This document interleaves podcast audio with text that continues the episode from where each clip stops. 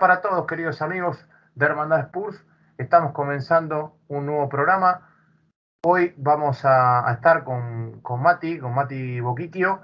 Vamos a debatir y vamos a, conversar sobre lo que nos dejó esta última, estas últimas actuaciones ¿no? de, eh, de Tottenham en estas semanas, días que hemos tenido y que han dejado también mucho material de, análisis que estaremos llevando a cabo a continuación. Mati, primero que nada, quiero darte la bienvenida, saludarte. ¿Cómo te va? Bien, todo bien. Un gusto, como siempre, estar acá. Y tras un par de días, ya podríamos decir, un par de semanas, o estuvo Juan Pablo o no hubo episodio, así que un placer volver a estar acá. Y venimos de, por suerte, haberle ganado al Burnley, aunque no sobró nada pero una semana anterior complicada realmente.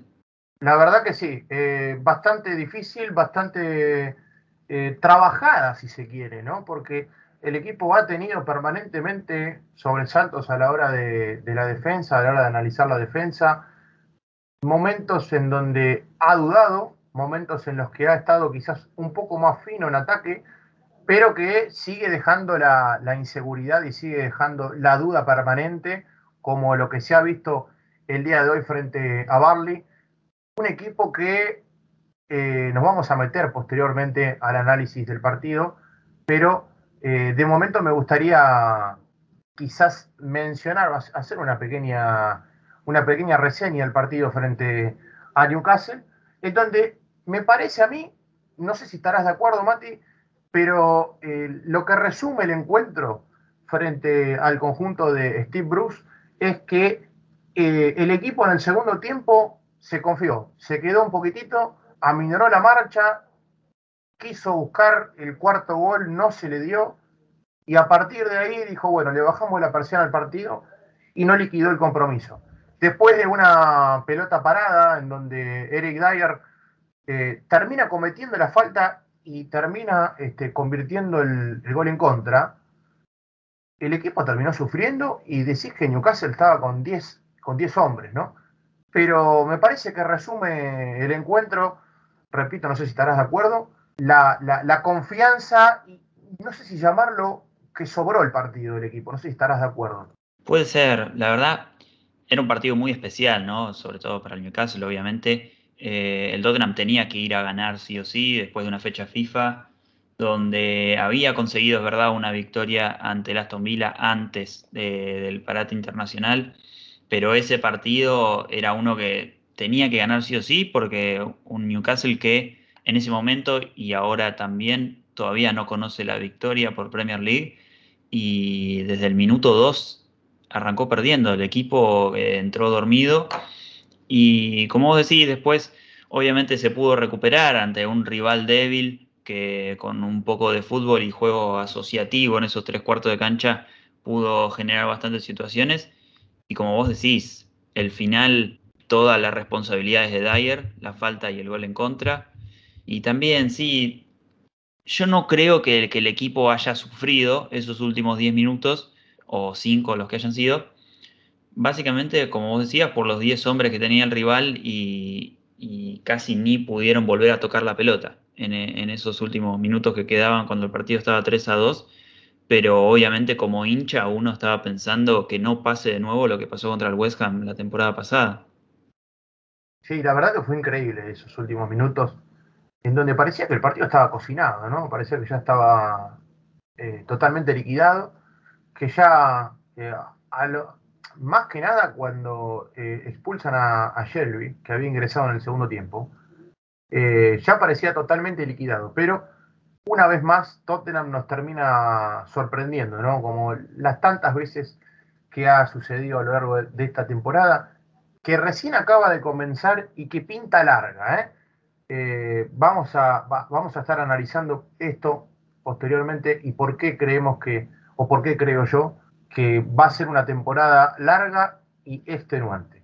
Vamos a pasar de página ya lo que tiene que ver eh, en el ámbito internacional, en este caso en Europa, eh, eh, precisamente en Conference League, una actuación opaca, ¿no? Opaca, deslucida, que ha resumido también este encuentro a la falta de ganas, o la falta de actitud, la falta de reacción por parte de los jugadores. Un partido que, tuvo como vencido a, Tottenham por 1 a 0 frente a Vitesse en los Países Bajos. Y un partido que también no ha dejado grandes sensaciones, grandes, este, no grandes sensaciones, sino grandes situaciones de gol. Ha sido un partido que ha carecido de ese tipo de, de pasajes de emociones, de, situaciones de gol, que quizás uno a veces se pone a pensar, no sé si estarás de acuerdo en esto, pero me, da la impresión de que el equipo no tiene eh, un plan B. Y, además de no tener un plan B, los supuestos suplentes, si se quiere, o, el equipo mixto que puso, entre comillas, el partido de la semana pasada, no da la impresión de que, de que den la talla o de que estén a la altura.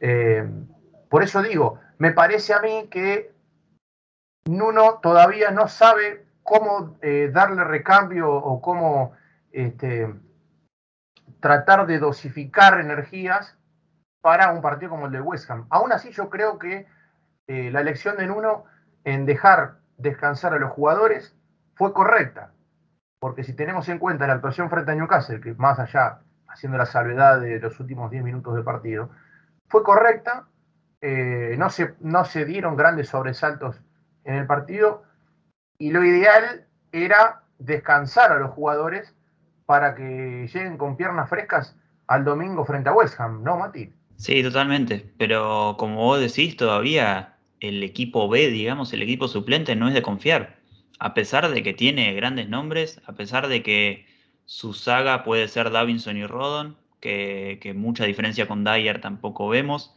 a pesar de que sus laterales, por ejemplo, sean Tanganga, que es un lateral eh, muy potente, y eh, Davis del otro lado, que es un jugador correcto la mayoría de los partidos. Eh, arriba tener a Berwin, Brian Hill, es verdad que a Scarlett obviamente siendo tan joven es quizás el punto más débil de este equipo por, por, también no haber comprado un 9 básicamente en este mercado y supongo que es la primera prioridad en este verano, en este invierno, invierno inglés obviamente. Y la verdad que, como vos decías, el equipo B no, no, no da confianza y parece que el equipo, no sé si es que no tiene un plan B, tampoco se identifica muy bien el plan A, la verdad. Eh, últimamente, a principio de la temporada estábamos con el 4-3-3 de, con Dele Ali de interior izquierdo. Ahora cambió a un 4-2-3-1 donde tenemos Skip Hoybier de doble pivote y, y en Dombelé de número 10 de media punta, se podría decir, donde el equipo se siente más cómodo así, digamos, pero realmente el juego es a, generar individualidades o poder conectar individualidades como pasó si no me equivoco, es el tercer gol contra, contra el Newcastle, que es el que termina empujando Jiminson, que hay una buena combinación entre Lucas Moura, Don Belé, que después termina en Kane, que asiste a Son, pero no, no, todavía no encuentro tampoco un plan A muy claro en este equipo, y es algo que terminó repercutiendo sobre todo contra el West Ham, donde no se atacó bien en los últimos, en el último tercio, digamos, no estuvo para nada fino el equipo pero tampoco es que llegó tanto. ¿No te dio la sensación en un momento del partido en donde quizás la gran mayoría de aficionados británicos y, por parte también lo hablaba, ¿no? Eh, en el grupo de Buenos Aires Spurs de la Peña, que el cambio de, de Mark eh, se dilató bastante, ¿no? Me parece que ingresó tarde en el partido, que no tuvo, no pudo tener esa, ese impacto en el partido y Nuno no se dio cuenta, me parece. No, no, leyó bien el cambio o no leyó bien en el momento que lo tenía que ejecutar, ¿no, Mati? Sí, puede ser. La verdad que, a ver, tampoco es que haya entrado increíble Markandai, pero sabemos que podría haber sido antes del cambio porque Scarlett tampoco estaba teniendo un gran partido y por lo, menos vimos en Markandai un poquito más de, atrevimiento, ¿no? Quizás es un jugador que, no es delantero centro, obviamente, sino que es un atacante muy bajito, muy pequeño y habilidoso, que también tiene mucha fuerza de, piernas y, se puede defender, digamos, aunque, aunque no parezca. Pero sí, a ver, es, es una promesa ilusionante, pero no creo que en este partido hubiese hecho él la diferencia. Los que hubiesen hecho la diferencia en este partido estaban en Londres. Así es, así es. Pero a mí me, dio la sensación, ¿no? De que eh, pudo haber entrado algunos minutos más, por lo menos para tratar de, intentar algo, que me dio la sensación de que cuando entró, trató de, intentar cosas distintas, trató de, hacer algo diferente a lo que estaban haciendo los titulares, que era tocar la pelota, dar pases cortos permanentemente sin tratar de encontrar los espacios. Bueno, Marc Anday tuvo varios desbordes interesantes, en uno de ellos le cometieron falta cerca del área, que después no pudo ser aprovechada, pero me dio la sensación de que el juvenil debe tener más minutos, no solamente en Conference League, sino en, el campeonato de, Premier, en estas clases de partidos de Carabao Cup. Eh, en definitiva, Nuno se ve que todavía no confía en él o, no, o no tiene la, mm, facultad para decir, bueno, vamos a, jugar con Markandai eh, algunos minutos más. Y otra cosa que noté eh, en este partido frente a Vitesse, ya para ir cerrando, para ir dándole un cierre a este, a este bloque, es que Scarlett no puede jugar de nueve, no solamente en este partido, sino en partidos anteriores. Me da la sensación de que Scarlett no sabe jugar de espaldas y que necesita inexorablemente tener la cancha de frente para poder desbordar, para poder eh, generar un desequilibrio individual, para tirar una gambeta si se quiere o para desbordar que no se pudo, no, no lo pudo lograr en este partido porque todo el, todo el tiempo estuvo jugando de espaldas y todo el tiempo se le negó la posibilidad de este, que le pongan o que le den una pelota de gol para dejarlo mano a mano con el arquero o para ponerlo de frente al arco, ¿no? Sí, sí, totalmente. Digamos, desde que se habla de Scarlett, desde el año pasado, podríamos decir, siempre, por ejemplo, con Juan Pablo decíamos que es un jugador quizás más parecido a Son que Kane, podríamos decir. Eh, es un jugador que, podría tranquilamente jugar como extremo izquierdo con gol, al estilo Jiminson, rompiendo hacia adentro, quizás no tan veloz, no tan atlético, em, pero es verdad que no es un 9 puro y yo no sé si su, digamos, su mayor complicación es la posición o si directamente no está al nivel, que sería algo lógico. Tiene 17 años, eh, tiene apenas un puñado de minutos por Premier League, una vez que lo hizo debutar Mourinho, como para anotarlo en su lista de, debutantes, pero realmente no, a mí personalmente no me convence y siento que es más por nivel que por posición, pero igualmente sabemos que, que el mejor Scarlett no es un 9 de área goleador, sino que o sería un 9 bastante móvil o es un atacante de ir más por fuera, que es mayormente lo que veíamos en las juveniles, donde Etete, ahora cedido en, la cuarta división del fútbol inglés, era el, delantero, el 9. Pero, pero Scarlett es otro estilo, por lo menos. Eh, quizás la posición de 9 la puede tomar, pero, pero lo hemos visto. Eh, quizás para este tipo de partidos se le va a hacer muy cuesta arriba y mucho también lo que se le han criticado por parte de los aficionados británicos, sobre todo en las redes sociales, en donde se ha eh, permanentemente visto la crítica a Nuno, porque creen, creen ellos que, al igual que vos, Mati, me parece que mm, aún Scarlett no está listo, ¿no? Aún no está listo, aún no tiene esa facultad, ese poder de decir, bueno, me voy a poner el equipo al hombro o voy a jugar de titular en esta clase de partidos y voy a, desequilibrar.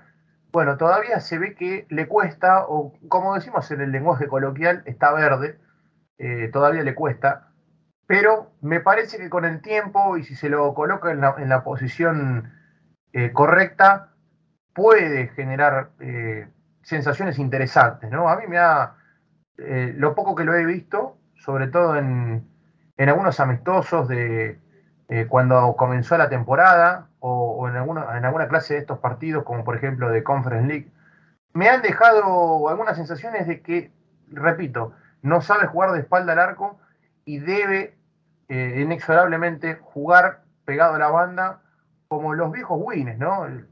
Aquel típico, o lo que es el extremo hoy por hoy, bien tirado a la banda, un extremo clásico.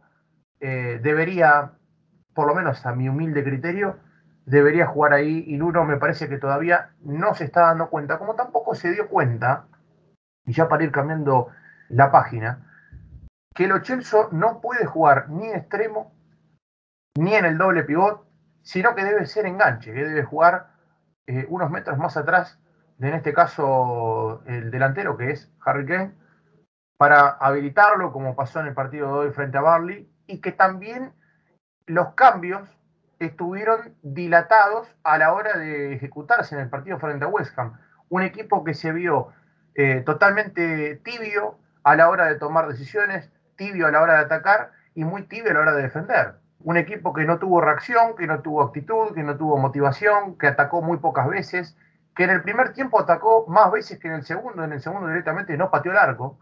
Algo sorpresivo, algo totalmente eh, atípico, ¿no? En este equipo de Tottenham, más que nada, no por la iniciativa o la idea por parte del entrenador, el mensaje que baja eh, Nuno hacia los jugadores, sino por la calidad de jugadores que, este equipo tiene, ¿no? Que es increíble que con Lucas Moura, con Berban que entró en el segundo tiempo, con Endombele, con Lo Celso, con Harry Kane, con Hugh Minson, todos jugadores de ataque de corte ofensivo, no se pudo patear al arco en la segunda mitad. Y la verdad es que me parece poco eh, justificativo, si se quiere, la expresión de Nuno en conferencia de prensa post partido diciendo y aludiendo que eh, el equipo no pudo encontrar los espacios porque West Ham se cerró muy bien atrás. En definitiva, la responsabilidad es de la visita que estaba perdiendo, me parece, ¿no, Mati? Sí, totalmente. Y me parece que para este partido podríamos utilizar algo que, suelen utilizar bastante en la cultura inglesa, que es hablar de lo bueno, lo malo y lo horrible, digamos. Arrancando con lo bueno, digamos, como para hacerlo un poco más ameno, Lloris tuvo un gran partido, que, si no hubiese estado en, este, en esta forma, podríamos haber recibido más de un gol. La defensa central estuvo muy bien, estuvo muy sólida, con un Dyer en un buen nivel, que, también lo mostró ante el Newcastle antes de cometer el, gran error que fue esa falta y ese gol en contra. Y un Cuti Romero que, excepto dos jugadas donde, donde pierde no la posición, sino un, choque con Mijail Antonio, digamos, que tampoco es un choque, es medio un empujón de atrás, que, no termina de ser falta tampoco, pero lo desacomoda en velocidad. Eh, excepto esos dos errores, tuvo una muy buena contra liderada por él, en un 3 contra 3, si no me equivoco, que termina siendo un, pase al medio flojo de, Kane con objetivo a Son, pero terminó en Fabianski. Podríamos decir que Skip también tuvo un gran partido. Y, después, hablando de los laterales, no es que Reguilón haya tenido un mal partido, pero no brilló. Emerson sí me parece que le costó el partido. Eh, contra el Barney lo vimos un poco mejor, eh, con una gran asistencia. Hoybier como hablábamos antes del partido, nos sorprende que nosotros somos de, los que bancan a Hoybier básicamente, pero nos sorprende que últimamente no está tan, tan hábil con los pies y es algo que destacábamos de él. Entonces esperamos que pueda volver al nivel que tenía. En Don Belén no terminó de ser tan decisivo. Lucas Moura se animaba, pero estuvo errático, al igual que hoy también, aunque hoy pudo meter su gol y, desde ahí cambió todo y esperemos que cambie también para este sábado. Huminson y Kane irreconocibles realmente.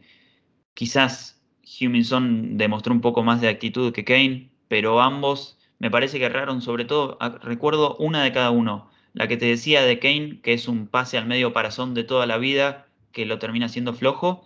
Y al revés también, una de, de Son, que venía Kane del otro lado, quizás no tan claro, pero Son decide patear cruzado abajo y no le sale del todo bien el tiro. Em, pero la verdad que los cuatro de arriba no pudieron hacer ninguna individualidad y es por eso que perdió el equipo, porque no hay juego grupal, dependemos de si en Belé se despierta en un buen día, si Lucas Moura le sale el último regate o el último pase, porque siempre supera a dos o tres y quizás después se termina trabando. Y Kane y Son realmente esta temporada están o brillantes o desaparecidos. Todavía no vimos la, versión brillante de Kane, todavía solo lo vimos desaparecido. Pero, pero tampoco lo vi este último fin de semana y recordemos que había arrancado muy bien en esta liga. Me da la sensación de que quedó muy lejos esa dupla goleadora estelar y fantástica que se ve la temporada pasada al mando de José Mourinho, ¿no? Eh, una dupla que deslumbraba, que permanentemente brillaba, que, tenía este, momentos que marcaban y que los definían como los mejores del mundo. No digo que hoy por hoy no lo sean, pero hoy por hoy me parece que brilla más Huminson que Harry Kane. Increíble, la verdad resulta increíble decirlo, porque siempre Harry Kane es el que se lleva todos los galardones o todos los elogios eh, por parte de, la gente, por parte del entrenador, por parte de sus compañeros y demás, más allá de que Huminson es un extraordinario jugador de fútbol, pero me da la sensación de que en esta temporada se nota y mucho que Kane no está en un buen nivel, y lo venimos diciendo más allá del gol que marcó frente a Newcastle, porque van ocho fechas, eh, nueve fechas, perdón, nueve fechas, y marcó tan solo un gol que fue el frente, el frente a Newcastle. Eh, y esto hay que remarcarlo porque no es normal, no es normal que al cabo de nueve fechas, descontando y dejando de lado que eh, el primer partido frente a Manchester City no estuvo y en el segundo frente a Wolverhampton entró de suplente, pero no es normal que un jugador de la talla de Harry Kane esté pasando por un momento tan eh, negativo, si se quiere, ¿no? Con una sequía goleadora importante. Y, también creo, no sé si estarás de acuerdo, Mati, pero, y se vio, lo, traigo a la mesa porque se vio en el partido frente a West Ham, también tiene que ver la falta de creatividad, la falta de generación de juego por parte del equipo, ¿no? Sí, hoy la verdad que vimos un Kane apagado totalmente. A mí me pasa de que intento de meterme en su cabeza, sobre todo cuando tiene la pelota. Eh, noto que a veces duda entre si hacerla personal como para romper las redes, digamos, y, romper su racha, pero también lo duda de hacer su personal o jugar para el equipo y termina haciendo ninguna de las dos, o eso es lo que personalmente siento yo de un jugador que mentalmente no hacer goles lo está debilitando mucho y ya arrancó debilitado con, toda la situación de este mercado, que, él pudo haber sido el responsable, pero al final terminó siendo una de las víctimas, porque la verdad que su rendimiento cayó y se ve que no estamos dentro del grupo, ¿no? Pero se ve que no es lo mismo que antes, aunque veamos que todo es armonía por el momento. Em, pero sí, hoy vimos que, por ejemplo, lo Chelsea lo buscaba bastante a Kane. Y generalmente como que siempre faltaba un último toque o una última devolución entre esta dupla que, por ejemplo, el gol viene de una buena asociación de ellos dos que le terminan dejando la pelota a Emerson y mete el centro para el buen cabezazo de Lucas Moura. Pero sí, realmente es algo que, por ejemplo, con Juan Pablo, todas las previas venimos mencionando que este es el partido para que el Tottenham gane, obviamente, y para que Kane vuelva a, ser Kane. Y básicamente me parece que es anímico 100%, no, no es un tema de, físico ni, ni, de habilidad propia individual. Y creo que esto o se resuelve de a poco o quizás el sábado ganamos 1 a 0 con un gol de Kane o 2 a 0 con dos goles de él y ya vuelve a ser el Kane de siempre. Habrá que ver cuándo vuelve yo planteo esto. Para mí habrá que ver cuándo vuelve, pero va a volver en algún momento. Esperemos que sea este fin de semana, como bien lo, destacabas, eh, Mati, pero la verdad es que de momento es preocupante las, actuaciones de Harry Kane, más allá de que uno no duda de, su potencial y de su calidad este, en, en, lo futbolístico. Y en lo técnico, indudablemente, ¿no? En el entendimiento de juego y en muchos otros factores y, atributos que, de los que le sobra a Kane futbolísticamente. Pero hablando ya y metiéndonos en el, en el partido de hoy frente a Barley, en una eliminatoria de, por los octavos de final de la Carabao Cup, que desembocó, que terminó desembocando a Tottenham en la siguiente ronda, los cuartos, con una victoria muy trabajada, muy sufrida, y que en los últimos minutos, no sé si estarás de acuerdo, Mati, pero daba la sensación de que Barley en algún momento iba a llegar al empate. Eh, a, base de centros al área, sin pocas ideas, eh, con, muy pocas ideas, este, con, con, más empuje, con más garra que con fútbol, pero a base de las pelotas paradas, de los saques laterales y de los tiros de esquina, de algún que otro tiro libre aislado, te iba llevando y te iba metiendo en un arco, ¿no? Sí, la verdad que no le sobró nada al Tottenham. En el primer tiempo no pateó. Eh, es verdad que, también cabe destacar que en el segundo tiempo pudo, creo que fueron tres chances, podríamos decir, mano a mano de Lo el gol y el tiro de afuera de Lucas Moura. Eh, dos grandes paradas del arquero, que es algo que no nos venía pasando, aunque nos pasa siempre, pero pateamos tan poco al arco que, es algo que no nos venía pasando. Y sí, la verdad que sobre el final daba la impresión de que los dos centrales estuvieron muy bien. Eh, Davinson, si no me equivoco, con más de 10 despejes en el partido. Vimos a Cuti Romero sólido en el aire contra rivales como Wood, Barnes, eh, Jay Rodríguez, que son muy hábiles eh, en, esta, en este aspecto. Pero por suerte tuvimos a, un Emerson que saca una pelota, que despeja bien una pelota con la rodilla en el primer tiempo, a un Davinson Sánchez que saca bien un centro que, se podría haber metido tranquilamente. Y, como decíamos, a, una saga central que sacó todo arriba, porque obviamente suponemos que, que para la saga central capaz es más fácil sacar pelotas de arriba que te ataque un Manchester City, por ejemplo, que te genere espacios. Pero realmente hoy tuvieron un gran partido, tanto Cuti Romero, que obviamente eh, yo por lo menos eh, me lo espero siempre que, tenga un gran nivel, pero Davinson Sánchez también anduvo muy bien hoy. Sí, sí, me sorprendió la actuación de Davinson Sánchez, ¿no? Con varios despejes en el área propia, con, muy buenos cortes, sobre todo cuando, cuando tuvo que ir al piso, cometió faltas, indudablemente cometió faltas. Eh, alguna, recuerdo alguna por el sector derecho que le comete a, creo que si, no recuerdo mal, es a Chris, a Chris Wood, que recién había ingresado en el segundo tiempo.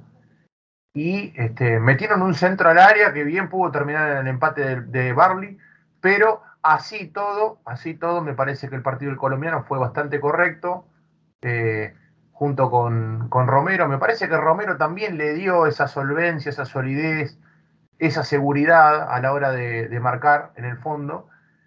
Y otro que me sorprendió hoy gratamente, que es increíble porque me gustaría verlo más regularmente, ¿no? Eh, me gustaría que sea más constante, no que sea solamente un partido bueno y dos malos o, dos buenos y tres malos. Estoy hablando de Emerson, que tuvo un gran segundo tiempo, un primer tiempo opaco o no tan brillante, pero un segundo tiempo fantástico donde se decide a, encarar, se da cuenta que puede encarar, puede desbordar y puede tirar de un centro como el que, eh, el que colocó a, la cabeza de Lucas Moura, que increíblemente termina definiendo como un 9, cuando 9 es Harry Kane. Eh, bueno, estas son las cosas que, que nos deja para el análisis Tottenham, un equipo que siempre da esa sensación de que hace el gol y se tira atrás, ¿no? Y trata de defender. Y yo lo que decía en el medio del partido, eh, algo que quiero apelar a, tu conocimiento y a tu, a tu poder de análisis, a tu, a tu capacidad eh, para, evaluar esta clase de partidos, eh, es el, tema este de que cada vez que Nuno hace un cambio, primero, hace un cambio poniendo a en Don Belé, lo saca a Oliver Skip que hablábamos en la previa de este programa de que el cambio quizás no era por Skip, sino era por Hoiber, pero me da la sensación de que no era un equipo para tirarse atrás y defender. Terminaste jugando en cancha con Endombele, Lo Celso, eh, Pierre-Emile Hoiber, Son, Harry Kane, eh, Lucas Moura. Seis jugadores totalmente de ataque, de tenencia, de verticalidad. Me parece que el equipo, digamos, Está bien, uno lo puede entender porque quedaban pocos minutos en el partido y ya faltaba poco para terminar, pero no era, no era el contexto ideal para ponerse a defender. Distinto es que vos pongas a un Harry Winks o como pasó en los últimos minutos, eh, sacó a Gio Lo para poner a Joe Rodon porque sabía que, que, Barley estaba ganando de arriba y se estaba viniendo, ¿no? Pero siempre decimos lo mismo. Parecía el Tottenham de Mourinho en los últimos minutos, sobre todo en el segundo tiempo, ¿no?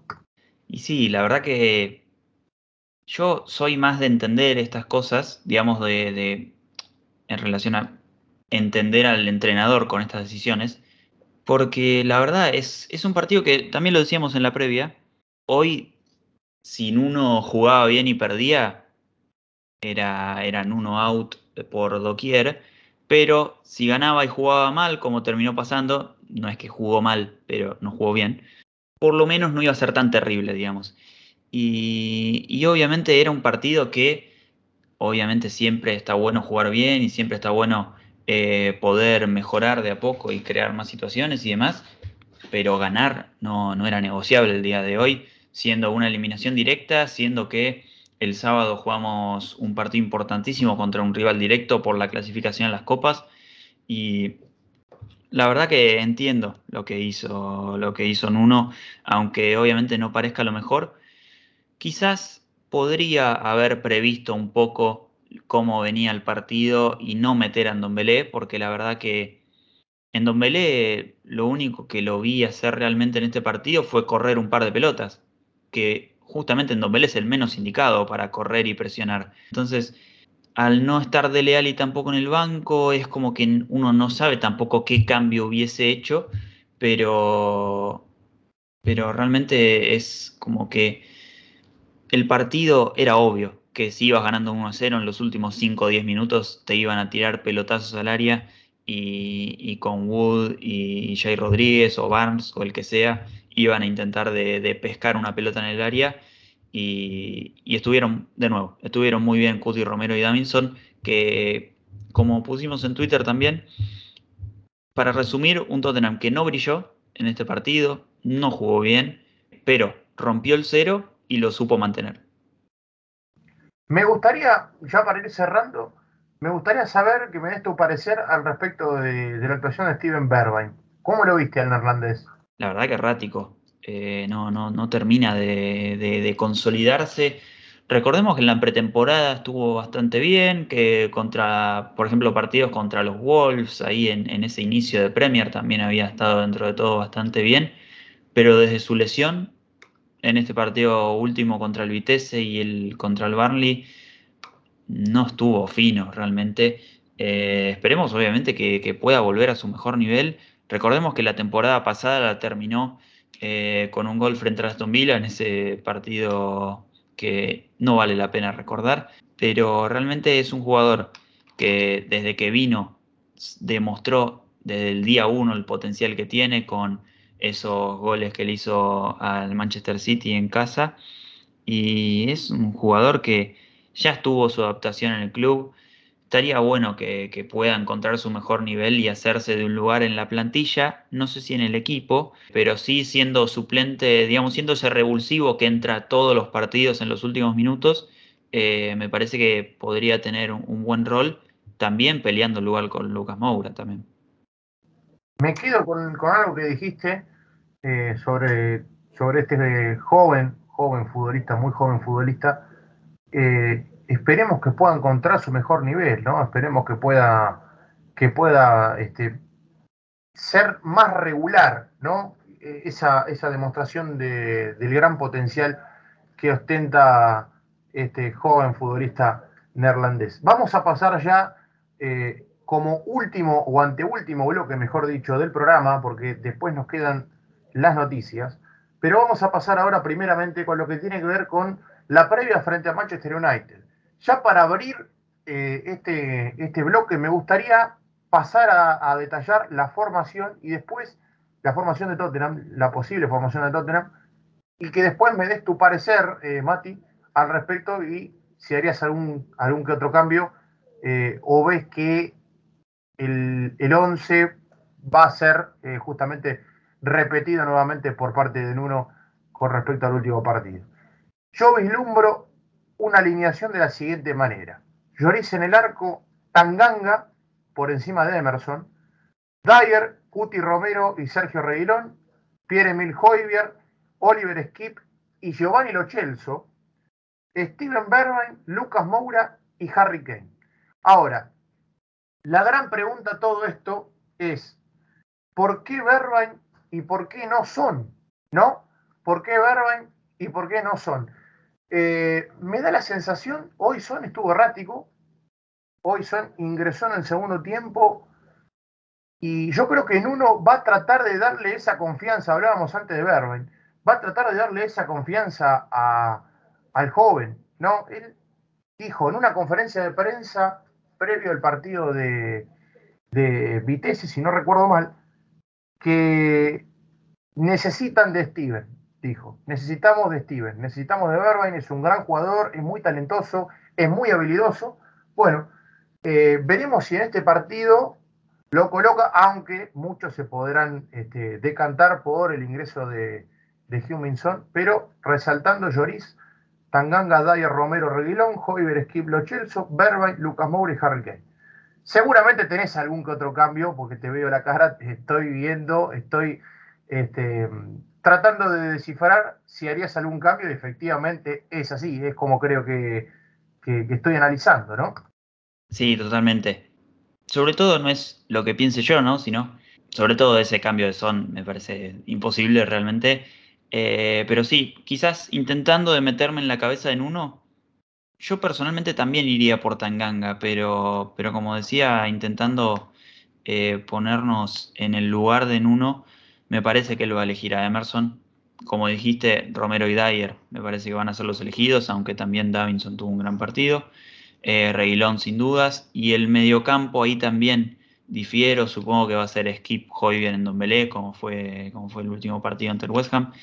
Y también la delantera, digamos, sería Lucas Moura, Kane y Son, como, como fue el último partido contra el West Ham, básicamente, donde esperemos que, que el Tottenham pueda hacer gala un poco más de sus aptitudes individuales, pero que también pueda jugar como un equipo en este partido. De esta forma podemos decir que repite el 11 eh, con respecto al partido con, contra West Ham, un 11 que no ha dejado grandes sensaciones, pero también hay que decir que es un partido que va eh, inexorablemente va a brindar eh, espacios, ¿no? Me parece que no va a ser el desarrollo del partido no se va a dar como se dio frente a West Ham, en donde se mostró un equipo totalmente reactivo como el local, eh, de respuesta, donde le, se dio la iniciativa a Tottenham y Tottenham tuvo que, con las pocas herramientas que presentó en este partido, eh, tratar o intentar, mejor dicho, generar juego y tener las ocasiones de peligro que se vieron muy, pero muy escasamente. En este caso me parece a mí eh, calculo que, en esto vas a coincidir, Mati, que el trámite del partido, primero y principal, me da la, me da la sensación de que lo clave, lo trascendental, lo fundamental va a pasar por el medio campo, pero eh, inevitablemente van a existir espacios a la hora de, atacar, por parte de uno y por parte de otro, porque son dos equipos que tanto en lo defensivo como en lo ofensivo han dejado eh, más en lo defensivo, ¿no? Centrándonos en este último aspecto, han dejado mucho que desear. Sí, yo personalmente igualmente no creo que, el Tottenham haya dejado tantas dudas desde lo defensivo, eh, obviamente sacando del medio eso, esa seguidilla de, recibir tres goles eh, en esos tres partidos, pero realmente contra el West Ham vimos que lo defensivo fue lo único que, que estuvo relativamente bien, con, con sobre todo, con Skip también muy bien, y como habíamos dicho, la saga central también muy bien. Eh, contra el West Ham y contra el Barney lo mismo. Pero realmente me parece que el partido del Tottenham va a estar eh, en si puede terminar esas jugadas que, que, crea hasta tres cuartos o si va a estar entrenegado y con falta de inspiración y con falta de espacio como pasó ante el West Ham vimos que el Manchester United si se, lo agarra, digamos, en un mal día, es un coladero. Vimos lo que pasó en Anfield este, este último domingo. Realmente veía ya desde el minuto uno del primer gol que, los jugadores del Liverpool con dos, tres toques ya quedan en superioridad numérica en frente al arquero. y realmente es un equipo que por una parte es el segundo que más goles convirtió con 16, pero también es de los equipos que, más goles ha recibido, sobre todo por, esta última derrota ha recibido 11 goles, 5 son del Liverpool, ¿no?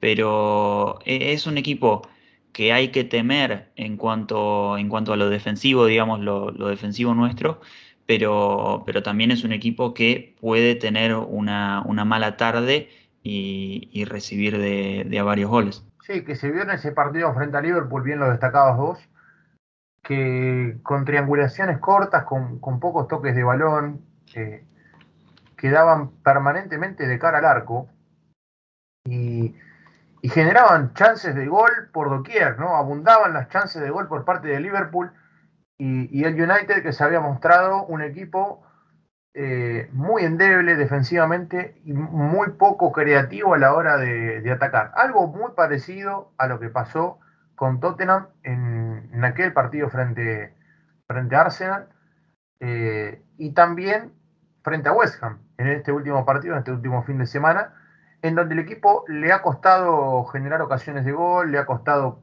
permanentemente este, tratar de generar peligro y de incomodar al rival. Bueno, vamos a ver qué partido se va a dar, eh, repetimos, contra dos equipos que son incógnitas totales, ¿no? Que hay que ver cómo se despierta uno y cómo se despierta el otro, cómo entra uno en la cancha y cómo entra otro, eh, los cambios que hacen los entrenadores. Yo creo que también otra de las claves del partido puede pasar por los cambios, cómo lee el partido Solskjaer y cómo lo pueda llegar a leer Nuno, que en los últimos partidos ha sido muy criticado por este último aspecto.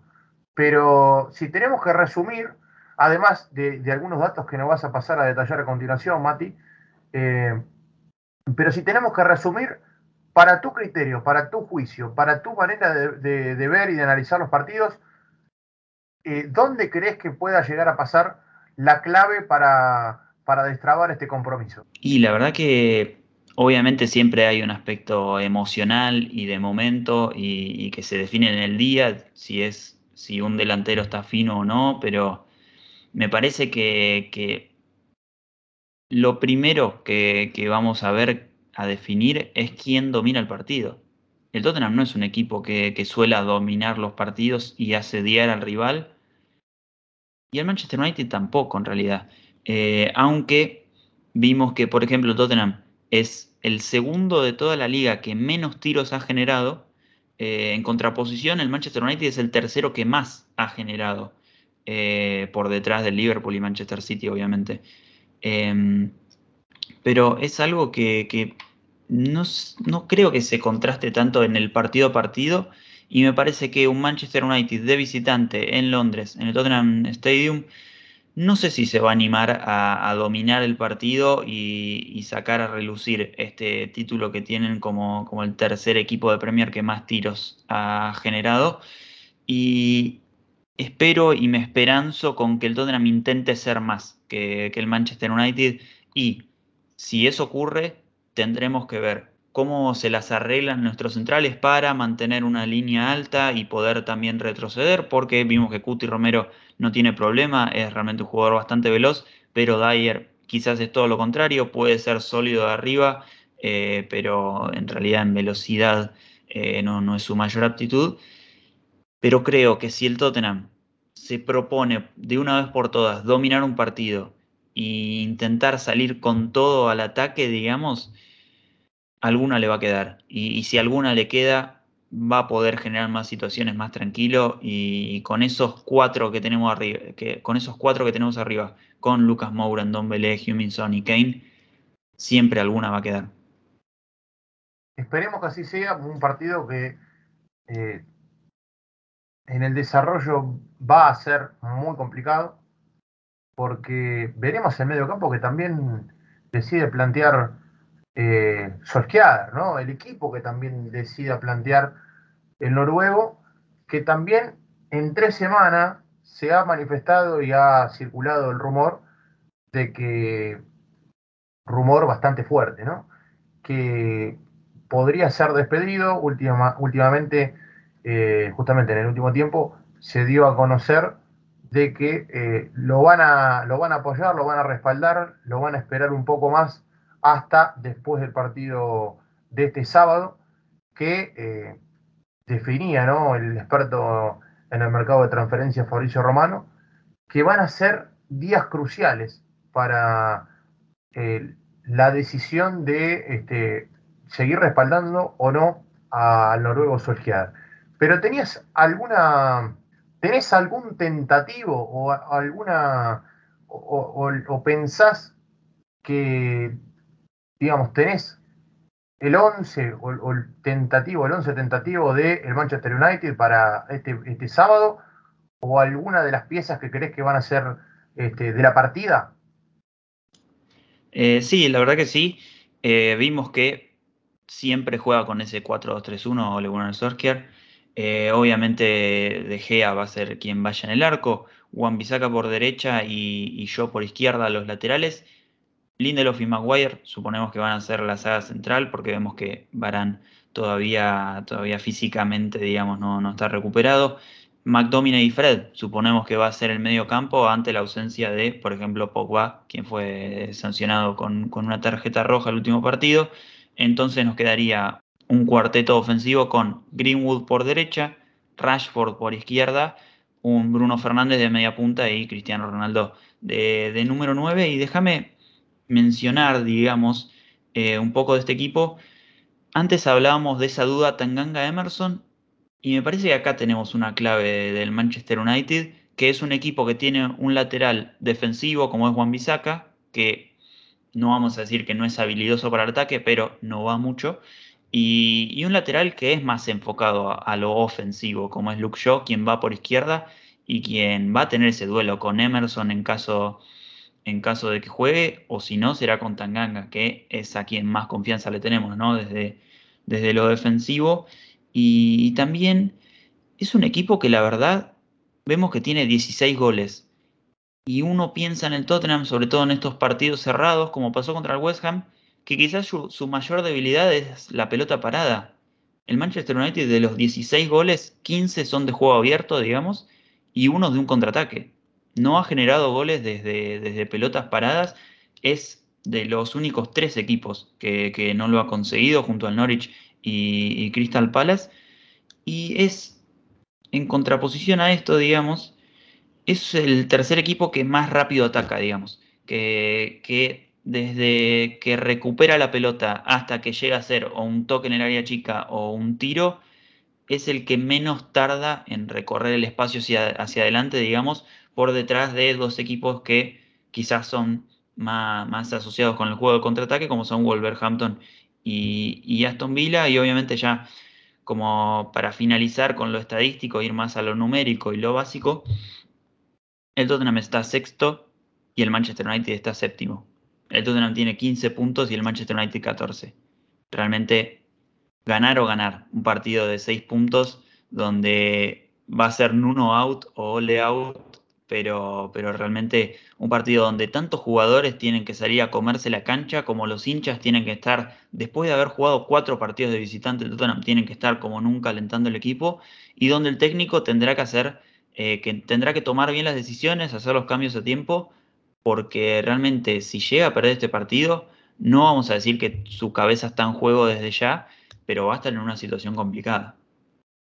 Así es, y me quedo con esto último, ¿no? Situación complicada, partido de seis puntos, eh, varios conceptos que, destacabas, Mati, en este gran análisis que estaba llevando a cabo, eh, y que la verdad va a ser un, partido que desde lo, desde lo futbolístico eh, va a poner a prueba el torrente ofensivo por parte de Tottenham y la calidad o la seguridad que pueda demostrar a la hora de defenderse. Vamos a pasar al último bloque que tenemos para hoy, que es hoy más breve que en otros, en otros episodios, en otros programas, pero eh, siempre las infaltables noticias ¿no? que tenemos en esta semana, que ha sido una semana bastante tranquila, en donde ha, habido prácticamente nulo revuelo, eh, no, se ha presentado, no se han dado a conocer grandes rumores, grandes noticias, pero una de las que sí más... Eh, ha resonado por parte de todos los hinchas eh, sobre todo que, ha, inspirado y ha eh, incitado o ha incentivado a los hinchas a que se manifiesten a través de las redes sociales, es las declaraciones de Harry Winks post partido frente a Vitesse, ¿no? Diciendo que eh, su confianza está en, baja, que él ama a Tottenham, que siempre lo ha dejado en claro, pero que desea jugar al fútbol irregularmente, ¿no? Destacando esto de que está decepcionado por no tener minutos y que los últimos dos partidos ha sido marginado, ha sido excluido del plantel eh, y continúa diciendo que ellos se mantuvieron a su lado y que quiere jugar para Tottenham.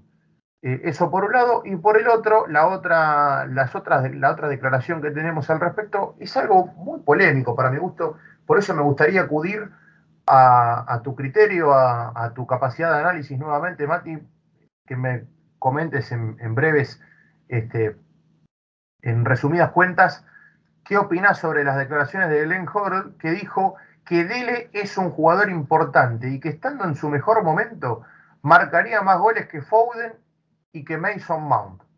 Es un mediocampista que se suele meter en el área y que genera amenaza constante. ¿Estás de acuerdo con este tipo de, declaraciones o te parece que está desacertado? Te voy a sorprender, estoy totalmente de acuerdo, pero hace un par de años esta, esta declaración con un Dele Alli que, que, en su momento se podría haber dicho, se lo podría haber eh, descrito de esta manera, pero, pero ya hace bastante que no vemos a este Dele Alli y hoy en un Espíritu Santo intentó de, amagar un poco en la conferencia de prensa diciendo que, lo habían dejado como entrenando como para potenciarlo un poco y sacarlo mejor del jugador pero realmente no da la impresión de que sea por eso que, no viajó de Leali. Obviamente siempre esperamos lo mejor para, un jugador de nuestro club, pero ya esta vez hasta no parece que sea una emocional. Parece que hasta ya es directamente que, no, no, está en, no nivel. Porque recordamos que no era un jugador creativo en su momento, sino era más un mediocampista que como dijo Glenn Hall, se metía al área y podía definir y, también tenía muchísimos recursos y podía eh, meter goles eh, increíbles y también obviamente era muy habilidoso. Pero hoy no, no se ve nada de eso. Se vive un mediocampista que, que tiene buen, buen, buen regreso, digamos, buen retroceso. Pero, pero más que eso, más, más que lo que vimos contra el Manchester City, por ejemplo, en la primera fecha y esas tres primeras fechas de Premier, donde jugaba junto a Skip y Hoyer en ese mediocampo de tres, no vimos. De media punta hace muchísimo que no juega bien, no solo esta temporada, sino las anteriores también. Se le buscó, eh, se le buscó muchísimas posiciones y muchísimos roles en el equipo y la verdad que en la que mejor funcionó últimamente fue como, fue como un clásico interior que, no brilla en ofensiva, pero que en el retroceso siempre corre y está más o menos bien ubicado. Sí, sí, la verdad que sí, hace rato que no se ven las mejores versiones de Dele Ali, hace rato que, que deja mucho que desear desde el rendimiento, desde lo futbolístico, y que se lo ve con la cabeza en otro lado, ¿no? Desde aquel rumor que salió eh, del PSG diciendo que se lo querían llevar a préstamo, que después no se pudo llegar a un acuerdo y demás, se lo nota eh, totalmente distante, totalmente apático, jugador que sí siempre sube a, sus redes sociales que está trabajando, que está tratando de encontrar su mejor forma, que quiere eh, ser parte del equipo titular, incluso en más de unas declaraciones, pero todavía sigue dejando mucho y mucho que desear. Mati, hemos llegado al final de este episodio. Esperamos que lo hayan disfrutado tanto como lo hemos disfrutado nosotros. Nos reencontraremos en el, próximo programa, la semana siguiente, pero antes tenemos un anuncio muy importante para, recalcar y para este, decirles a todos nuestros oyentes que nos están escuchando en este momento o en el momento que nos estén este, sintonizando, eh, que me gustaría dejarte el remate en la puerta del área el, pase, digamos, dejarte ahí la pelota picando para que puedas rematar y clavarla en el ángulo, ¿no? Así es, muchísimas gracias. Sí, como decías, vamos a estar este sábado. Partido contra el Manchester United es 13.30 de horario argentino, una y media del mediodía. Vamos a estar ya desde las 12 y media, suponemos, eh, 12 y media, una sería, vamos a estar en directo haciendo una previa del partido, esa primera hora, media hora. Va a estar el señor Enzo Bernaba, un, gran relator que conseguimos de por ahí, haciendo los relatos del partido. Juan Pablo y, yo vamos a estar juntos acá en, el estudio, digamos, y vamos a estar siendo los comentaristas. Y después, si dan los ánimos, vamos a hacer o vamos a intentar hacer un post partido donde obviamente, como siempre, va a haber invitados de la Peña y, todos los que se quieran sumar. Em, así que los esperamos el día sábado a eso de las doce y media en nuestro canal de YouTube Londres Blanco. Así es, así es, ya están avisados. Después no digan que nosotros no les dijimos nada, ¿eh? que no les avisamos. Están más que al tanto. Eh, esténse al pendiente en las redes sociales. Aprovecho para recalcar una vez más, tanto Spurs.análisis en Twitter como en Instagram. Recuerden que también pueden eh, afiliarse, que pueden pertenecer a la peña de Spurs Buenos Aires, se pueden contactar, con los chicos a través de eh, Spurs Buenos Aires, tanto en Twitter como en Instagram. Nosotros nos estamos despidiendo y nos reencontraremos en el próximo episodio. Será hasta la próxima. Adiós.